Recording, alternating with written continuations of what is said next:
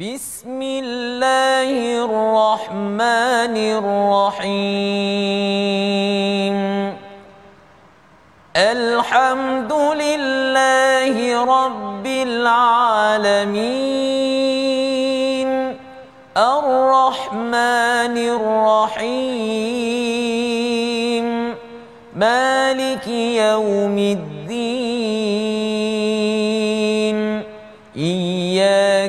نعبد وإياك نستعين. اهدنا الصراط المستقيم.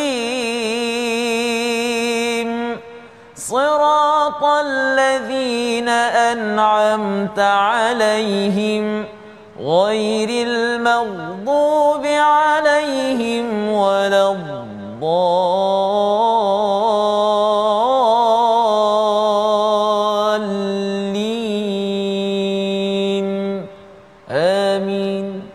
Assalamualaikum warahmatullahi wabarakatuh. Alhamdulillah wassalatu wassalamu ala Rasulillah wa ala alihi wa man wala syada la ilaha illallah syada Muhammadan abduhu wa rasuluhu. Allahumma salli ala sayidina Muhammad wa ala alihi wa sahbihi ajma'in.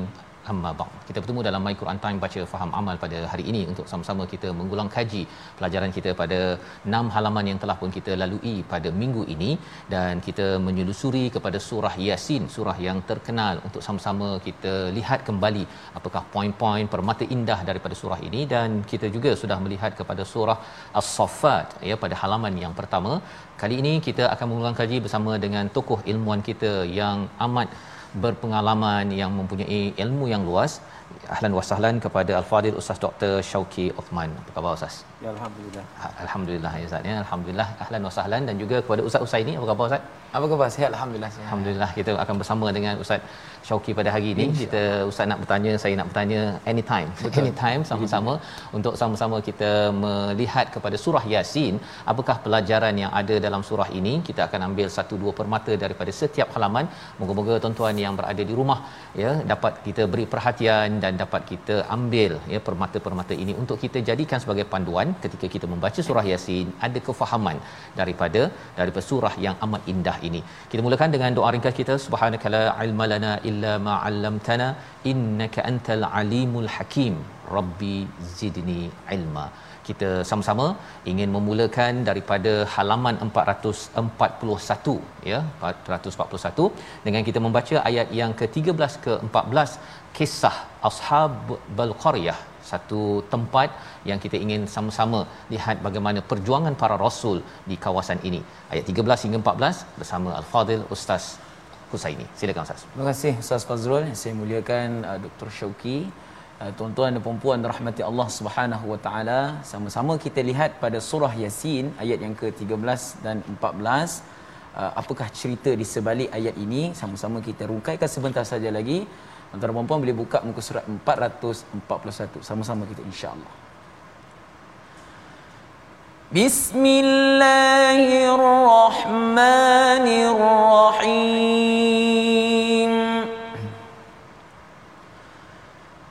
واضرب لهم مثلا أصحاب القرية إذ جاءها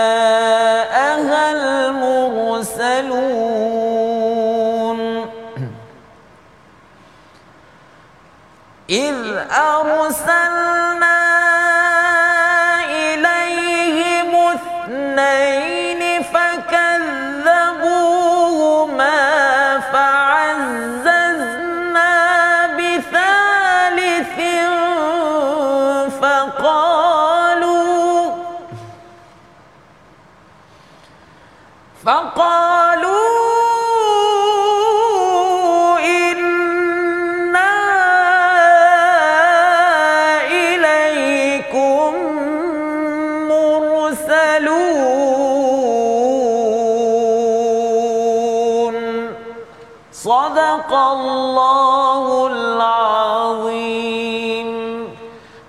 buatlah suatu perumpamaan bagi mereka iaitu penduduk suatu negeri ketika utusan-utusan datang kepada mereka iaitu ketika kami mengutus kepada mereka dua orang utusan dua orang utusan lalu mereka mendustakan keduanya kemudian kami kuatkan dengan yang ketiga. Maka ketiga-tiga utusan itu berkata sesungguhnya kami adalah orang yang diutuskan kepada kepada kamu. Ini adalah kisah pada ayat 13 hingga 14 tentang utusan. Dan kalau kita melihat jauh ke depan sedikit pada ayat yang ke-20 ada cerita tentang wajah amin aqsal madinati rajulu yas'a tentang rajul seorang pemuda biasa kita perlukan pencerahan daripada Al-Fadhil Ustaz Syauqi bagaimana kita mengambil pelajaran tentang peristiwa ini Ustaz ya tidak ada nama tempat tidak ada nama rasul nama pemuda uh, apa kaitannya dengan bacaan Yasin kita pada zaman ini mengambil ibrah daripada halaman 441 silakan Assalamualaikum warahmatullahi wabarakatuh. A'udzubillahi minasyaitonirrajim. Bismillahirrahmanirrahim. Rabbil Alamin Wassalatu wassalamu ala ashrafil mursalin Wa ala alihi wa sahbihi ajma'in. Rabbi syrah li sadri wa yasir li amri Wahlul uqdata min lisani Yafqahu qawli. Amma ba'd. Terima kasih kepada Tuan Fazrul dan juga qari kita. Sedap baca. Alhamdulillah. alhamdulillah. Ah, dan juga para penonton yang dirahmati Allah Subhanahu wa taala sekalian. Ah, surah yasin sangat sinonim dengan masyarakat kita Ha, cuma kadang-kadang yang tak sinonimnya itu penghayatan kepada ayat-ayat dalam surah Yasin. Mhm. Dan insya-Allah mudah-mudahan program kita ini akan mencetuskan rasa kepahaman dan juga penghayatan terhadap surah Yasin. Ayat yang dibaca tadi menceritakan tentang ashabul qaryah. Allah Subhanahu wa taala menyatakan kepada Nabi sallallahu alaihi wasallam untuk memberikan satu perumpamaan iaitu bagaimana penduduk-penduduk qaryah. Qaryah itu di mana? Ha ini persoalan kadang-kadang uh, orang ni nak mencari qaryah tu dekat mana. Betul. Memang al-Quran tidak menyatakan di mana tempat itu. Walaupun uh, disebut dalam kitab-kitab tafsir yang menukilkan daripada riwayat-riwayat Israeliat antaranya daripada Wahab bin Munabbih daripada Ka'ab al-Ahbar mereka menukilkan pandangan sahaja sekadar nak uh, bukanlah untuk pegang. Mm-hmm. uh, tapi ada pandangan yang menyatakan dia adalah uh, Antakiyah. Uh, Antakiyah. Uh, satu tempat. Yang mana raja pada ketika itu dinamakan uh, disebut uh, dalam riwayat itu Antikhas iaitu daripada Rom. Uh, dan mereka ini menyembah berhala. Namun begitu Uh, walaupun ia disebut dalam tafsir Ibn Kathir tetapi Ibn Kathir menyatakan riwayat itu daripada Ka'ab Al-Ahbar dan Wahab bin Nabi. Jadi kita tahu bahawa ianya daripada Israeliat. Hmm. Uh, sebab itu uh, Allah Taala tidak menekankan kampung mana sebab apa? Sebab kat mana-mana saja di mana saja kalau orang menolak rasul dakwah para rasul maka mereka akan menghadapi malapetaka kehidupan di dunia dan juga di akhirat. Ha, sebab itu kalau sebut kampung tu saja uh, maknanya kampung tu saja kan. Ha, tempat itu sebab itu dalam tafsir As-Sa'di uh, menyatakan bahawa um, kalaulah penentuan kampung itu penting, ya. kalaulah ada faedah la ayyanahu Allah. Allah tentu akan bagi tahu Betul. nama kampung itu hmm. ataupun nama bandar itu. Tapi oleh kerana dalam isu ni tak penting pun. Hmm. Yang pentingnya bagaimana nak ambil pengajaran daripada uh, golongan satu penduduk yang didatangkan kepada mereka izja ahl mursalun. Mm-hmm. ketika didatangkan kepada mereka para rasul. Para rasul itu pula kata Allah taala Allah hantar dua orang para rasul.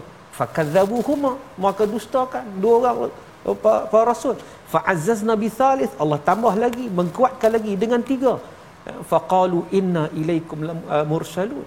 Mendengar mereka menyatakan bahawa kami ni utusan Allah Subhanahu wa taala dicerita dalam tafsir al-Baghawi ya sedikit penceritaan ya uh, yang mana ada sebab rasul ni siapa juga tak disebut yeah. sebab tu khilaf di kalangan ulama sama ada rasul itu rasul yang tak sebut nama dia mm-hmm. walaupun ada juga yang katanya ni nama-nama ni kadang ialah semua sebut Israel lah yeah. uh, nam, ada tiga orang tu sadiq saduq dengan shalom oh. uh, wallahu a'lam Ha, hmm. tapi tak ada pun dalam ayat Quran hmm. tak ada pun nak cerita tentang nama-nama itu yang ada kata syam'un dan sebagainya. Ha, cumanya diceritakan bagaimana uh, ada yang kata uh, para rasul itu mana rasul utusan Allah hmm. dan ada yang menyatakan bahawa rasul itu adalah utusan Nabi Isa alaihissalam okay. dari kalangan hawariyin penolong-penolong Nabi Isa hantarlah dua orang ha, ini disebut dalam tafsir Al-Baghawi hantar dua orang para rasul ini daripada Hawariyin ini salah satu pandangan lalu mereka berjumpa dengan seorang pengembala kambing yang disebut namanya dalam Israiliyat sebagai Habibun Najjar. Hmm. Sekali lagi yang tak disebut sebab tu dalam ayat 20 yang dibaca tadi, yeah. waja'a min aqsal Madinah rajulun. Ha, Allah Taala sebut datang seorang lelaki rajulun siapa? Tak kisahlah siapa pun, hmm. tapi dia beriman kepada Allah Subhanahu Wa Taala. Dan riwayat Israiliyat menyatakan nama dia Habibun Najjar. Habibun Najjar. Hmm. Baik. Jadi uh, uh, bila mana berjumpa dengan dua orang ni, Rasul ini Habibun Najjar tak apalah kita guna nama tak ada masalah ya. ya. Hmm. Habibun Najjar bertanya, "Man antum? Kamu dua ni siapa?" Maka berkatalah dua rasul itu, uh, "Kami ini adalah utusan daripada Nabi Isa alaihi salam. Nad'ukum min ibadatil awthan ila ibadatir rahman." Hmm. Untuk menyeru kamu masyarakat di sini untuk daripada menyembah berhala kepada penyembahan Allah Subhanahu wa taala untuk mentauhidkan Allah. Para rasul sepanjang zaman daripada Nabi Adam sampai Nabi Muhammad sallallahu alaihi wasallam membawa dakwah yang satu iaitu mentauhidkan Allah Azza wa Jalla. Lalu dia pun bertanya, uh, faqala ama'akum ayah? rasul ni biasa ada tanda hmm. kan kalau para rasul ada mukjizat kan ya. ha, ada ada tak kelebihan yang kamu ada yang menunjukkan kamu ni para rasul lalu mereka kata ya kami boleh ubat penyakit hmm. ha, boleh ubat penyakit dan kami boleh ubat juga orang penyakit sopak penyakit kulit hmm. dalam riwayat ni menyatakan ada riwayat kata dia sendiri sakit uh, Habib ni. Habib ni. Ada yang kata anak dia sakit. Hmm. sakit lama. Bawa lah dua rasul ni dia sapu sapu sapu penyakit kulit baik hmm. ha, maka dia beryakin. Sebab tu dia ni dia dia seorang yang beriman. Orang lain semua tidak beriman tetapi dia seorang ini beriman. Dan berkata Wahab bin Munabih. Ha, ni nukilan daripada Wahab bin Munabih. Uh-huh. ha, dia kata bahawa dua rasul mula-mula dihantar mereka tu diseksa. Hmm. Ha, diseksa oleh uh, pemerintah raja, raja tadi. Okay. Nama pun kita kata dalam riwayat Israel kata Antikhos. Saya nak sebut susah kan. Nama-nama zaman tu kan wallahu alam lah kan. Ha, itu nama tu tak penting pun tapi maknanya dia diseksa kerana menyampaikan kebenaran. Itu mm-hmm. sahaja.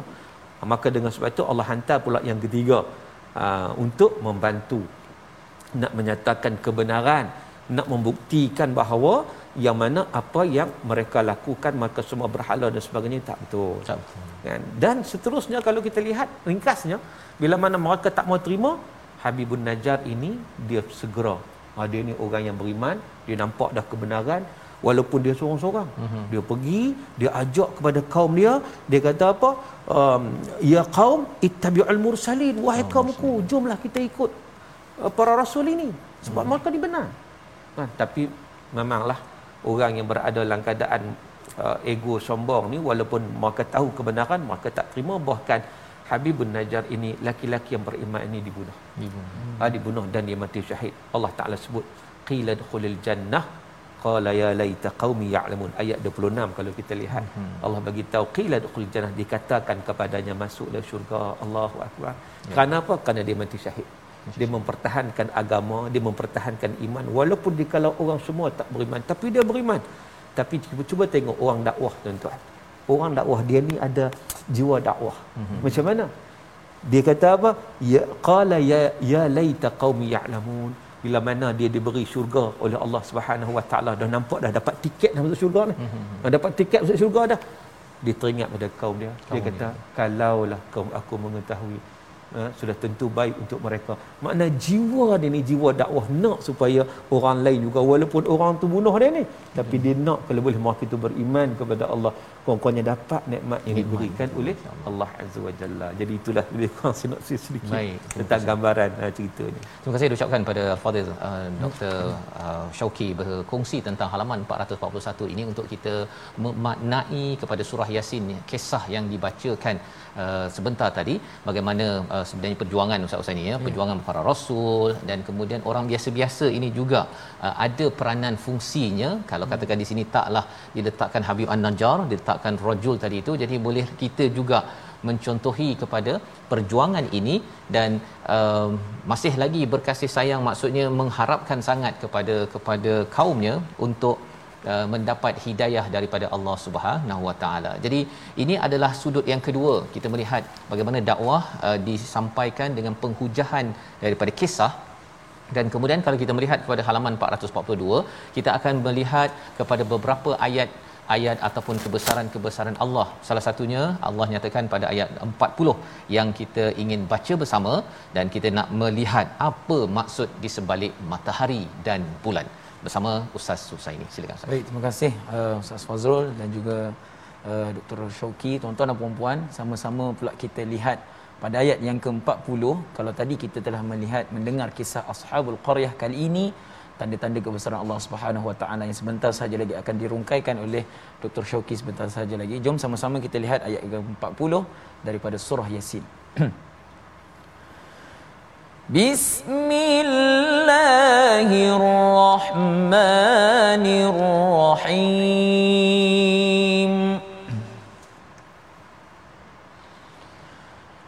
لا الشمس ينبغي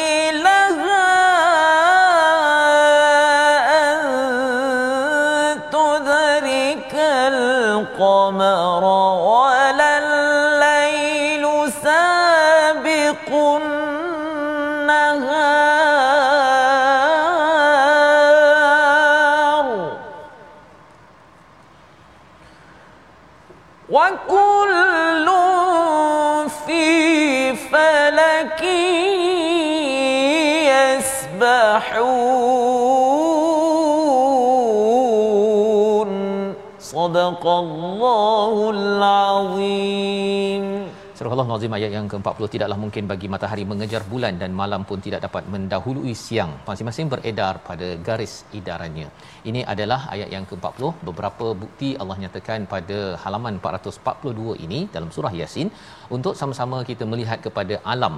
Ya, salah satunya kepada matahari tidak mengejar kepada bulan dan juga malam tidak mengejar siang ataupun mendahului siang. Apa maksud pelajaran untuk uh, kita yang baca surah yasin ini ustaz ya nak uh, bila cakap tentang surah yasin ini surah dakwah apa apa sebenar yang sedang disampaikan di sini silakan Baik, uh, terima kasih. Kalau kita melihat kepada surah Yasin, yang pertama kita tahu surah Yasin ini surah Makkiyah. Mm-hmm. Hmm. Makkiyah ni maknanya turun sebelum hijrah Nabi sallallahu alaihi wasallam. Satu dakwah yang Nabi nak sampaikan supaya manusia ni beriman kepada Allah Subhanahu wa taala. Dan tanggungjawab beriman ni kepada semua. Sebab tu diceritakan kepada kisah-kisah yang lampau menunjukkan bahawa orang yang beriman ni dia menghadapi tentangan demi tentangan. Uh-huh. Ha, tetapi orang beriman dia tetap sabar.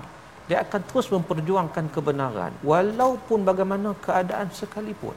Jadi dalam ujian kita pada hari ini ujian yang semakin akhir zaman ni makin lama makin banyak makin lama makin banyak sampailah ke kemuncak fitnah tu dajjal dan semua uh-huh. semua itu menunjukkan kepada kita pentingnya kita mempertahankan keimanan kita kepada Allah walau apa pun berlaku. Jadi dalam ayat ini menceritakan tentang keagungan Allah, kebesaran Allah. Sebab apa kita beriman kepada Allah?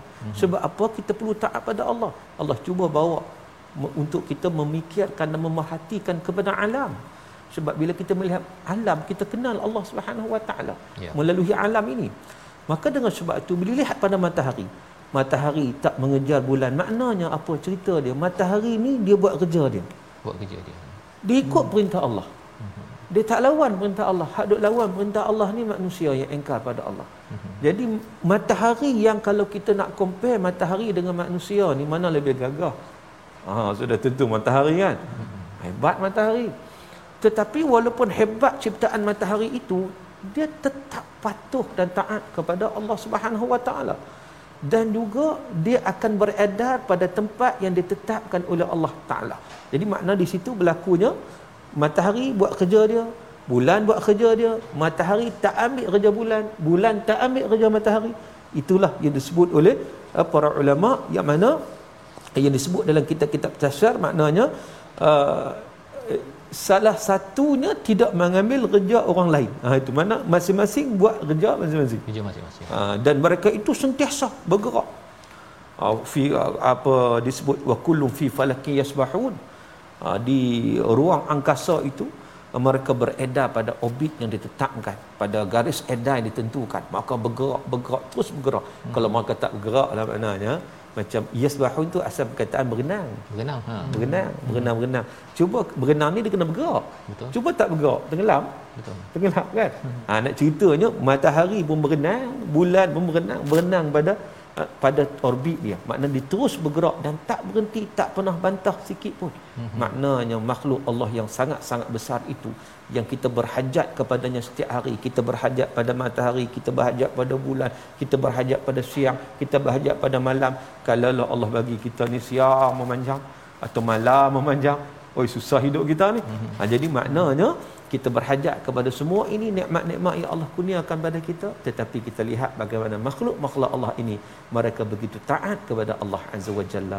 Maka di atas dasar ini kita lihat segala ciptaan Allah itu mengikut perintah Allah.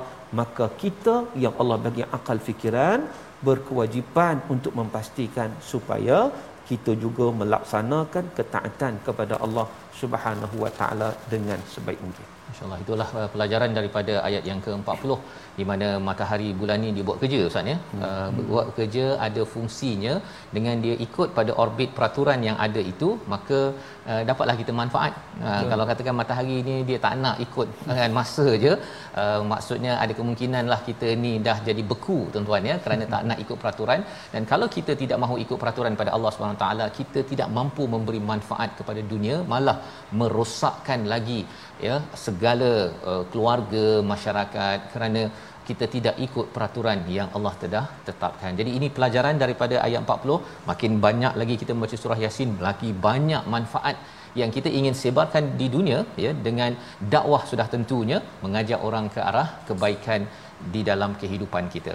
Kita ingin berehat sebentar, kita akan melihat lagi apa lagi permata daripada surah Yasin. Kita kembali semula dalam My Quran Time, baca, faham, amal insya-Allah.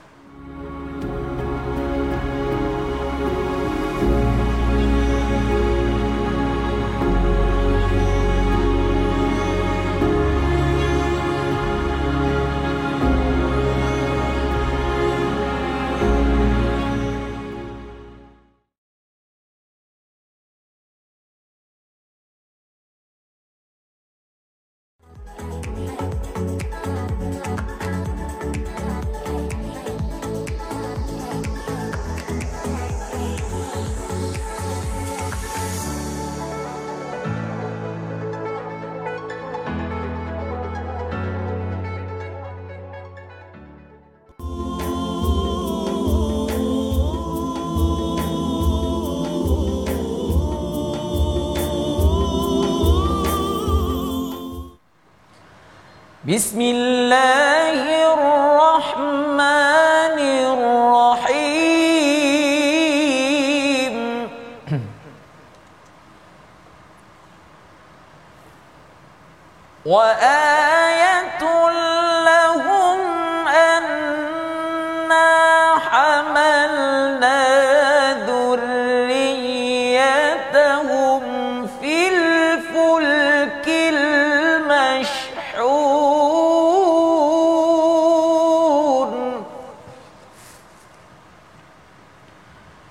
وخلقنا لهم من مثله ما يركبون.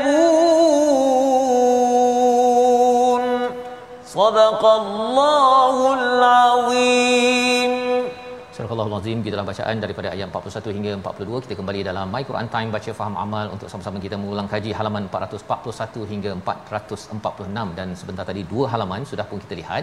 Pelajaran daripada surah Yasin yang selalu kita baca dan sudah pun kita dicerahkan beberapa permata untuk kita dapat hayati surah yang amat indah ini. Dan sebentar tadi Ustaz Usaini membacakan ayat dan suatu tanda kebesaran Allah bagi mereka adalah kami membawa keturunan mereka dalam kapal yang penuh dengan hmm. dengan muatan dan kami menciptakan juga untuk mereka angkutan lain seperti apa yang dinaiki mereka. Ini berkaitan dengan kapal, berkaitan dengan kereta kita lah ya hmm. yang kita nak sama-sama juga suruh uh, sama-sama kita suluh pada diri kita suruh dan suluh ya. Dan bagaimana kita nak menyuluhnya? Kita bersama dengan Al-Fadhil Ustaz Syauqi untuk menjelaskan apakah yang sedang disampaikan agar lepas ni mungkinlah bila dan naik kenderaan nanti dengan pencerahan surah yasin yang kita baca ini makin lagi kita bersyukur dengan apa yang ada dan ada manfaat yang lebih daripada itu. Silakan ustaz. Baik, terima kasih. Uh, kalau kita melihat kepada ayat yang dibacakan tadi ayat 41 42 Allah Taala sebut wa ayatul lahum iaitu daripada tanda kebesaran Allah Subhanahu wa taala. Apa itu tanda kebesaran Allah? Ibnu Kathir dalam tafsir Al-Quran Al-Azim menyatakan bahawa ayat ini Allah nak bagi tahu satu dalil kekuasaan Allah Azza wa Jalla. Allah Ta'ala maha berkuasa untuk melakukan apa juga maka uh, Allah Taala menyatakan bagaimana Allah menjadikan kapal uh, yang membawa zuriat keturunan hmm. dan sebab itu ada semua ulama merujuk kepada Nabi Nuh alaihi salam kapal pertama uh, kapal pertama yang hmm. dibina yang menyelamatkan manusia yang beriman kepada Allah Azza wa Jalla selepas daripada Nabi Nuh itulah teknologi teknologi kapal itu dapat dilaksanakan mengikut panduan daripada apa yang dilakukan oleh Nabi Nuh alaihi salam. Jadi di situ itu yang pertama. Uh, maka Nabi Nuh nilah orang yang pertama buat kapal yang kita kata berlayar di lautan ataupun di atas air. Uh, dan Al Imam Al Qurtubi menyatakan bahawa dalam tafsir uh, uh, tafsir Imam Qurtubi menyatakan bahawa Al Jami' li Ahkamil Quran dia kata bahawa tanda-tanda itu ayatul lahum itu iaitu tanda kebesaran Allah itu adalah untuk apa? Lahum. Lahum tu bagi mereka. Mhm. Bagi mereka, bagi kita semua lah. Kan?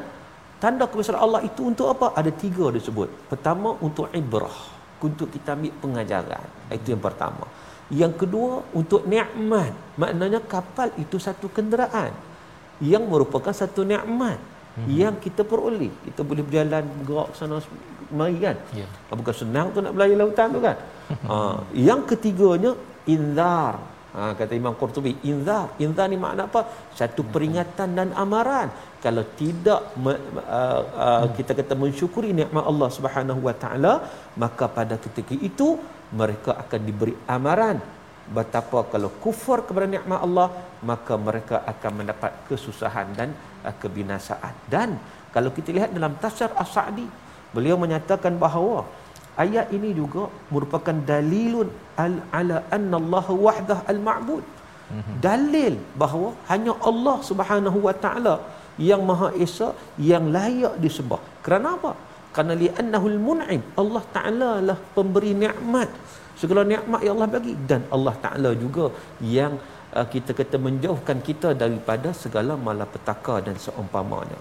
Uh, jadi uh, nikmatnya adalah berlayar di lautan tadi. Dan daripada situ juga ayat 42 wa khalaqna lahum min mithlihi ma yakabun ha, Allah kata kami menciptakan juga untuk mereka pengangkutan pengangkutan lain apa yang mereka naiki. Jadi di situlah Allah Taala mempermudahkan kepada manusia ini untuk uh, buat pengangkutan pengangkutan lain daripada uh, start daripada kapal Nabi Nuh. Dia ada ada juga tunggangan di padang pasir hmm. iaitu unta ha, kemudian mari zaman sekarang kereta, kereta kemudian pergi lori bas pergi pada kapal terbang dan sebagainya ini semua kemudahan-kemudahan ya Allah Subhanahu Wa Taala sediakan ya Allah bagi untuk apa untuk manusia kembali kepada Allah bersyukur dengan nikmat Allah semakin tunduk dan patuh kepada Allah bukan semakin sombong hmm. bukan semakin ego kerana apa? Kerana kemampuan manusia buat pengangkutan semua ini semua datang daripada Allah. Allah yang mempermudahkan, Allah yang bagi bagi kemampuan pada manusia untuk melaksanakan. Kalau tidak manusia tak mampu untuk tak mampu. membuatnya. Jadi di situ uh, sepatutnya kesyukuran kepada Allah Subhanahu Wa Taala. Ambil pengajaran, ambil ia sebagai satu nikmat dan awas jangan engkar kepada Allah uh, dengan kufur kepada nikmat yang Allah kurniakan kepada kita. InsyaAllah eh, menarik uh, apa yang diberikan highlight oleh Ustaz Syauki sebentar tadi daripada Imam Qurtubi tentang tiga perkara Ustaz ya. Hmm. Bila lihat saja perkataan ayah ini pasal banyak kali berulang di dalam Al-Quran. Uh, uh, ada yang ayah ataupun ayat yang banyak ayat-ayatnya. Jadi rupa-rupanya ada tiga sudut ya kena ambil pelajaran daripada apa yang sedang diterangkan dan yang kedua Ustaz nyatakan tadi ini adalah nikmat ya. Nikmat ini kalau kata kita kaji-kaji dengan ilmu-ilmu kita tahu bahawa ialah kita sebelum ni kita ada cerita ustaz ni kalau katakan uh, inilah pentas ini ataupun meja ni baling kat dalam uh, sungai tu ataupun laut rasanya tenggelam kan hmm. tetapi bila kapal sebe- lebih berat daripada kita semua ni kan tetapi boleh pula dia terapung dekat atas hmm. laut tersebut sudah tentunya uh, kita boleh nak belajar fizik tentang teori-teori yang ada tetapi semuanya itu adalah datang daripada Allah. Kita belajar saja teori itu. Kita bukan yang yang mencipta segala kehebatan-kehebatan tersebut dan dalam masa yang sama maksudnya kalau orang belajar sains ke tentang kapal, tentang uh, nak buat enjin ke apa ustaznya, hmm. dia kena ada inzar jugalah sepatutnya hmm. kan. Mechanical engineer, jurutera engineer uh, jurutera mechanical ini dia dapat buat uh, Tesla ke kereta-kereta yang laju ni akhirnya, eh kalau dah mudah ni saya sepatutnya ambil pelajaran bahawa ini bukannya milik saya. Ya kalau tidak dia punya kereta ustaz ya. Zaman dulu kan kereta lambat je. Yeah. tapi sekarang ni dah laju pun menggunakan angin angin pun daripada daripada Allah Subhanahu Wa Taala. Jadi ini cara berfikir yang dibawakan oleh surah Yasin uh, berkaitan dengan perkataan ayah tadi itu yang harapnya ia meluaskan lagi cara kita berfikir dan mengambil pelajaran daripada surah yang yang indah ini. Dan kita nak bergerak seterusnya jika kita menggunakan kerangka itu salah satu daripadanya kita akan ditawarkan, kita ditawarkan untuk berada di syurga. Hmm. Ayat yang ke 57 dan ayat 58 ya. 57 tu apa yang berlaku di syurga, tapi ayat 58 satu perkataan yang amat indah kita belajar, kita baca bersama sebelum melihat apa maksud di sebalik salamun qaulam mir rabbir rahim. Silakan Ustaz Husaini. Terima kasih Ustaz Fazrul dan juga Ustaz uh, Syuki. Tuan-tuan dan puan kita lihat pula pada ayat 57 dan 58 daripada surah Yasin. Mudah-mudahan insya-Allah ibrah daripada selalu ayat kita baca salamun qaulam min rabbir rahim. Ini rungkaiannya insyaallah akan dirungkaikan sebentar sahaja lagi insyaallah. Bismillahirrahmanirrahim. Lahum fiha fakihatun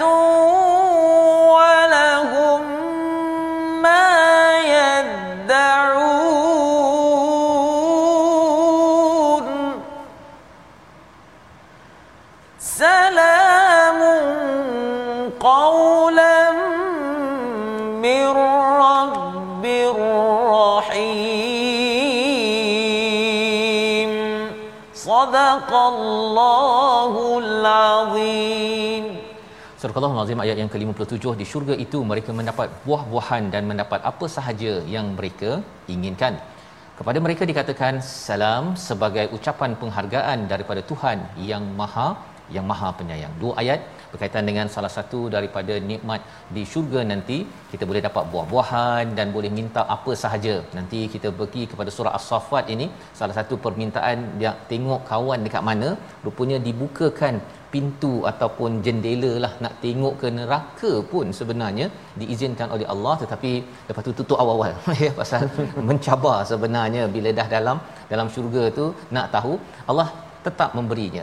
Tetapi perkataan pada ayat 58 itu menarik kita beri perhatian. Dalam surah Al-Qadar biasanya kita baca pada bulan Ramadan perkataan salam ini daripada para malaikat.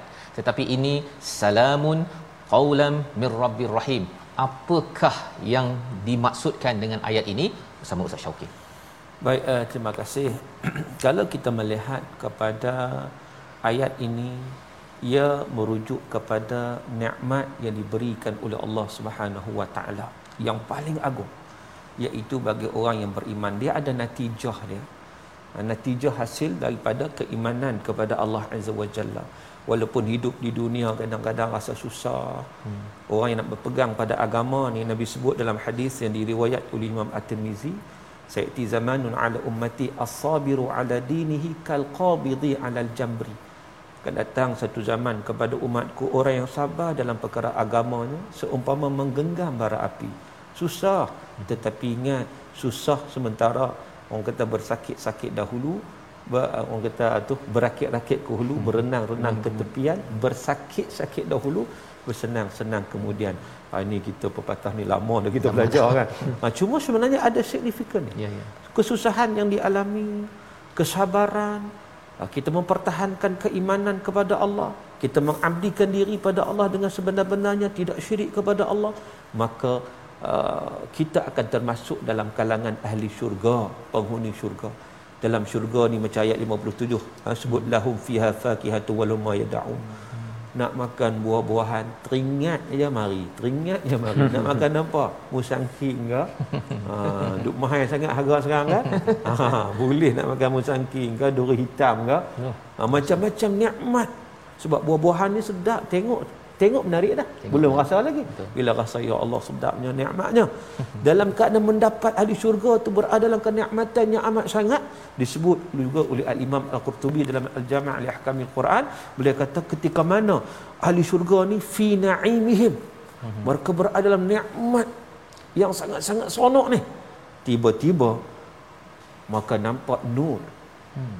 daripada atas maka nampak cahaya daripada kepala mereka daripada atas tiba-tiba Allah Subhanahu wa taala muncul dan berkata kepada mereka ini yang salamun qaulan min rabbir rahim tu iaitu uh, Allah taala menyatakan assalamu alaikum ya ahlal jannah. Uh, sejahteralah ke atas kamu semua wahai penghuni penghuni syurga. Bila mana mendapat nikmat itu. Segala kenikmatan kenikmatan keindahan tu lebur dengan bertemu dengan Allah Subhanahu Wa Taala mendapat ucapan salam keselamatan kesejahteraan daripada Allah. Dan kata para ulama itulah nikmat yang terbesar kerana pada waktu itu orang yang beriman dapat melihat kepada Allah Azza wa Jalla. Sebagaimana disebut juga dalam surah Al-Qiyamah wujuhun yawma idzin nadhirah ila rabbiha nadhirah. Wajah-wajah orang yang beriman pada hari itu berseri-seri dahlah dapat ucapan salam kan? Daripada Allah Taala ni. Dapat juga melihat kepada Allah Subhanahu Wa Taala. Sebab tu kita beginilah. Saya nak buat analogi begini untuk ya. kita lebih faham. Kenikmatan ni begini. Ada orang atas dunia ni dia minat kepada somebody lah. Hmm. dia minat semua ni minat. Tiba-tiba satu hari kawan tu dia dia dapat invitation untuk pergi majlis birthday ke hari jadi ke apa ke oh dia happy sangatlah sebab apa? Dapat invitation ni. Mm-hmm. Dapat invitation. Kemudian dia pun pergi majlis. Majlis grand, majlis orang hebat-hebat kan. Dia punya buah-buahan sedap, makanan sedap. Ha, di, dipersilakan untuk makan. Bila makan tu kira tak pandang orang dah. Kiri kanan tak pandang. Sonok oh, makan ni. Kambing golek makan. semua tu. Ayam golek semua sonok. Tiba-tiba MC buat pengumuman. Ha, ketibaan orang yang ditunggu-tunggu. Ha, yang kita minat tu. Agak-agak waktu tu kita buat apa? hmm. hak makan nama kita tinggal tinggal bila datang tu sebab yang tu yang yang kita minat sangat ni hak duk tengah makan sedap ni tinggal dulu nak jumpa dulu nak bergambar dulu dan sebagainya itu gambaran nak ceritanya bahawa ahli syurga ni dapat nikmat syurga sedap dah indah dah tetapi bila mendapat salam daripada Allah Subhanahu wa taala Allahu akbar ini satu kenikmatan kenikmatan yang tidak terhingga yang diperoleh oleh ahli syurga dan puncak kenikmatan ahli syurga itu melihat kepada Allah Subhanahu wa taala. Ini yang disebut oleh para ulama. Maka dengan sebab itu perkataan salam itu kita jadikan sebagai satu asas dalam kehidupan kita. Ha, kesejahteraan itu kita nak dunia kita selamat, akhirat kita selamat. Sebab tu digalakkan kepada kita untuk sentiasa bagi salam. Jumpa hmm. orang bagi salam, jawab salam wajib.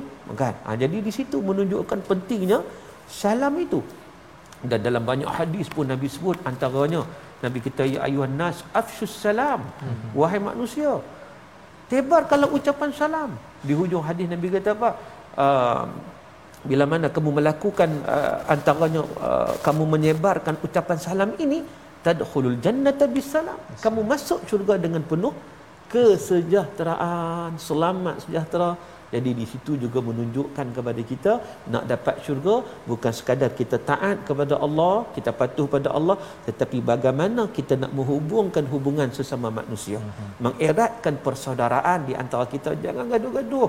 Ni kadang mana sikit bergaduh berperang dalam Facebook lah dalam media sosial. Siapa benci membenci sakit hati di antara satu sama lain. Ini semua menafikan kesejahteraan yang sepatutnya kita kita Hidupkan. subur kan ya. ha, di antara kita untuk kita mendapat kenikmatan yang berpanjangan di akhirat kelak insyaallah insyaallah insyaallah. Itu adalah antara perkara penting. Salamu qaulam mir rabbir rahim. Ya kita menyebarkan kesejahteraan. Ya kita dapat rahmat uh, dengan kita membaca al-Quran kita dapat rahmat pelbagai di dunia ini. Tetapi kita nak juga bertemu dengan ar-rahim. Ya jadi di sinilah uh, bertemunya kita dengan dengan ar-rahim iaitu rabbir rahim pada ayat 58 caranya macam mana? Yang ustaz nyatakan sebentar tadi kita menyebarkan salam. Kita menyebarkan kesejahteraan. Jangan benci-benci jangan bergaduh-gaduh ada perbezaan untuk di diajak dengan dengan cara yang terbaik dan itulah yang ditunjukkan oleh para rasul oleh pemuda dalam surah yasin ini. Ini semangat yang kita nak hidupkan ya. Makin masyarakat di Malaysia di seluruh dunia makin bersama surah yasin makin lagi bersejahtera menyebarkan kesejahteraan. Kerana kita tahu bahawa kita tidak boleh mengubah manusia yang boleh mengubah membuat perubahan dalam dakwah dalam kehidupan kita ini diabadikan pada dua ayat yang terakhir daripada surah yasin kita baca ayat yang ke-82 83 untuk melihat kesimpulan surah yang hebat ini bersama Ustaz Husaini. Terima kasih Ustaz Fazrul dan juga Dr. Syauki. Tuan dan puan-puan, kita dah mendengar tadi uh, penjelasan nikmatnya orang-orang yang beriman ini dalam syurga. Kemudian Allah nyatakan pada ayat akhir surah Yasin ini sama-sama kita lihat pada ayat yang ke-82 dan 83 insya-Allah. بسم الله الرحمن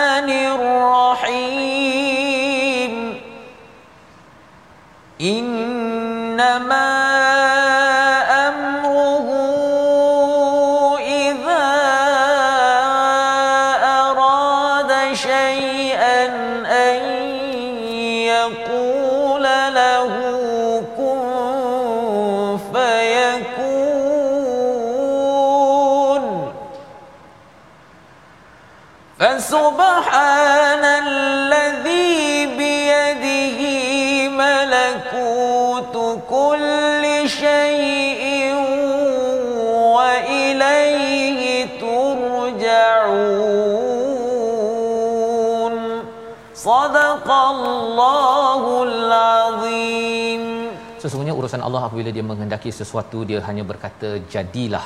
Maka jadilah sesuatu itu maha suci Allah yang di tangannya kekuasaan atas segala sesuatu dan kepadanya lah kamu dikembalikan. Kesimpulan akhir surah yasin dalam masa yang pendek 2 minit ini ustaz. Dipersilakan. Baik kalau kita melihat kepada ayat uh, kesimpulan kepada penghujung surah yasin ini kita dapat memahami keseluruhan surah yasin itu sendiri yang mana segala sesuatu semuanya di tangan Allah Subhanahu Wa Taala. Allah bebas untuk melakukan apa sahaja. Maka dengan sebab itu bila mana Allah Taala memberi jaminan orang yang beriman dapat syurga orang yang kufar dapat neraka maka di situ kita perlu berwaspada dan berhati-hati supaya kita tidak tergolong dalam kalangan orang yang kufar kepada Allah. Sebaliknya kita tergolong dalam kalangan orang yang beriman kepada Allah Azza wa Jalla dengan mematuhi segala perintah Allah. Dan di ujung ayat juga menyebut satu peringatan untuk kita. Apa dia? Wa ilaihi turja'un. Ha itu kena ingat tu kepadanya kamu akan kembali. Hmm. sebab itu hari ini kalau yang kita nak jadi orang soleh ni sebab apa? Sebab kita nak kembali kepada Allah. Semuanya akan dihitung oleh Allah. Kalaulah lepas mati itu tak ada lagi hari kebangkitan biarlah nak jadi apa pun atas dunia ni kan? Hmm. ha, tapi tidak. Wa ilaihi turja'un. Maknanya kepadanya lah kamu akan dikembalikan. Kita semua akan kembali pada Allah. Sebagaimana yang kita sebut bila orang mati inna lillahi wa inna ilaihi raji'un. Kita milik Allah kita kembali pada Allah. Maka bila kembali pada Allah sudah tentu kita nak supaya kita mendapat rahmat di sisi Allah untuk mendapat syurga Allah. Maka sama-samalah kita memperteguhkan iman kita sebenar-benarnya kepada Allah azza wajalla Terima kasih ucapkan kepada Ustaz Syauqi ya sebentar tadi wa ilaihi turjaun sebenarnya kita akan kembali perkataan yang digunakan oleh Habib An-Najjar ya. ya mengingatkan dan lepas dia ingat-ingatkan itu rupa-rupanya dia pun kena tapi dia pun kembali semua akan kembali dan kita doa pada Allah Subhanahu taala agar kembalinya kita kepada Allah adalah dengan mendapat rahmat sehingga bertemu salamun qaulam mir rabbir rahim. Di hujung ini kita berdoa bersama Al-Fadhil Ustaz Syauki untuk memimpin bacaan. Silakan. أعوذ بالله من الشيطان الرجيم. بسم الله الرحمن الرحيم. الحمد لله رب العالمين. حمدا يوافي نعمه ويكافئ مزيده. يا ربنا لك الحمد كما ينبغي لجلال وجهك وعظيم سلطانك. اللهم إنا نسألك رضاك والجنة ونعوذ بك من سخطك والنار. اللهم انك عفو كريم تحب العفو فاعف عنا فاعف عنا فاعف عنا وعن والدينا وعن جميع المسلمين والمسلمات برحمتك يا ارحم الراحمين اللهم فقهنا في الدين وعلمنا التاويل اللهم اتنا افضل ما تؤتي عبادك الصالحين ربنا عليك توكلنا واليك انبنا واليك المصير ربنا اتنا في الدنيا حسنه وفي الآخرة حسنة وقنا عذاب النار وصلى الله على سيدنا محمد وعلى آله وصحبه وبارك وسلم والحمد لله رب العالمين Amin ya rabbal alamin. Moga-moga Allah mengabulkan doa kita dan saya mengucapkan ribuan terima kasih kepada Al-Fadhil Ustaz Syauki bersama mencerahkan surah Yasin, surah popular untuk sama-sama kita menghayati surah ini bila kita membacanya dan inilah yang kita ingin bawakan dalam tabung gerakan Al-Quran.